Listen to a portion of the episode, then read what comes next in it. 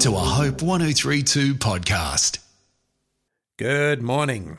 We're looking all this week at Psalms in the Bible that reflect King David's beautiful relationship with God, a personal, caring relationship that's growing.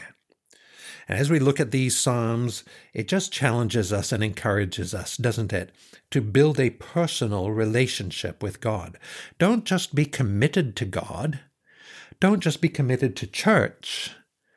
Rather, grow your relationship with God, not just your knowledge about God, not just your knowledge of the Bible, but rather go to the Bible to know God, to hear from God, to respond to God, to talk to Him, build a relationship with Him.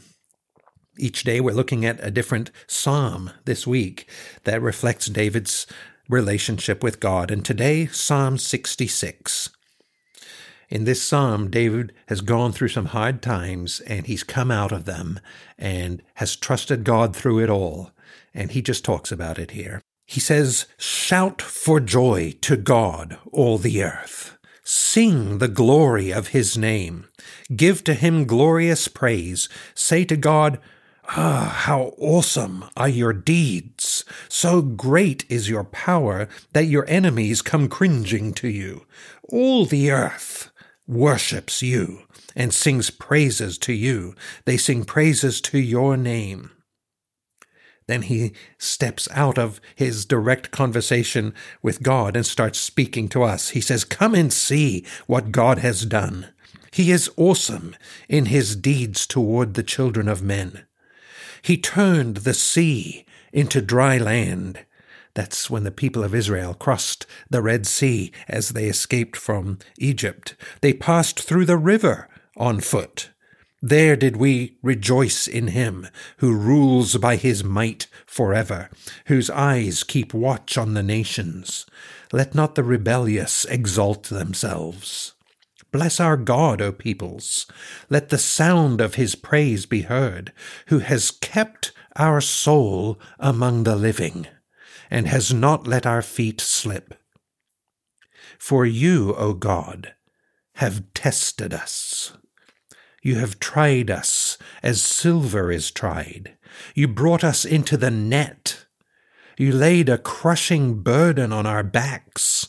You let men ride over our heads. We went through fire and through water. Do you feel like that's you right now? Going through fire and water?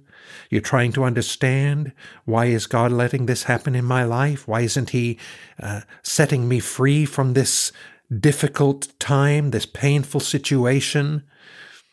You, God, have tested us. You've tried us as silver is tried. We went through fire and through water. And then listen to him. Yet you have brought us out to a place of abundance. No matter what you're going through now, hold on to God. Trust God. He may be testing you, trying you, growing you, by teaching you to trust Him in difficult times. But if you hold on to Him, obey Him, and trust Him, He will bring you out of that difficult time into a place of abundance. He says, I will come into your house, God, with burnt offerings. I will perform my vows to you.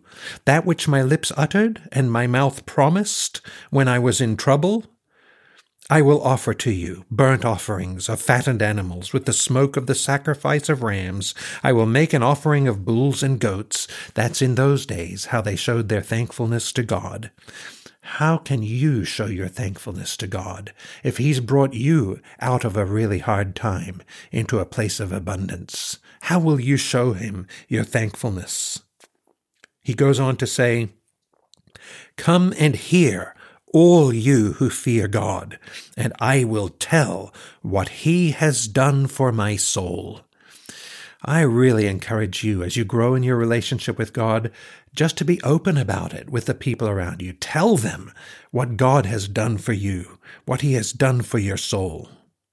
He says, I cried to God with my mouth, and high praise was on my tongue. If I had cherished iniquity in my heart, the Lord would not have listened. But truly God has listened. He has attended to the voice of my prayer. Blessed be God, because he has not rejected my prayer or removed his steadfast love from me. I'm John North. Hope 1032. Thanks for listening.